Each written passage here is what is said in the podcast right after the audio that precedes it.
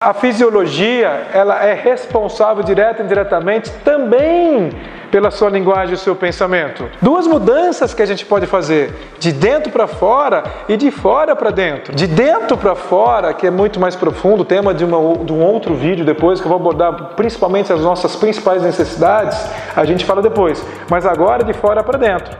Linguagem, fisiologia.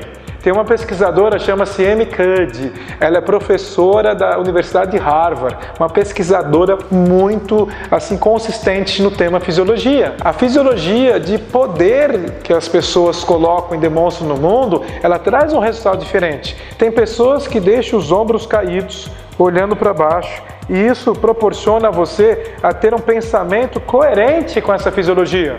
Você quer pensar algo triste, negativo? Só olha, baixar a cabeça e olhar para baixo e vai nutrir um pensamento negativo. Esse pensamento gera essa emoção negativa, essa emoção negativa gera a ação, a ação gera o resultado negativo. Então, quando você trabalha a sua fisiologia, ela colabora com o seu pensamento. Por exemplo, existem 2 milímetros de diferença entre um estado emocional e outro. Se você deixar sua coluna ereta, peito aberto, ombro para cima e cabeça para cima, você simplesmente vai acessar uma qualidade de pensamento diferente do pensamento negativo. E essa qualidade positiva de pensamento gera uma emoção Claro, nesse caso, uma emoção positiva, e essa emoção, esse sentimento positivo gera uma ação positiva que gera um resultado positivo. Faz sentido para vocês?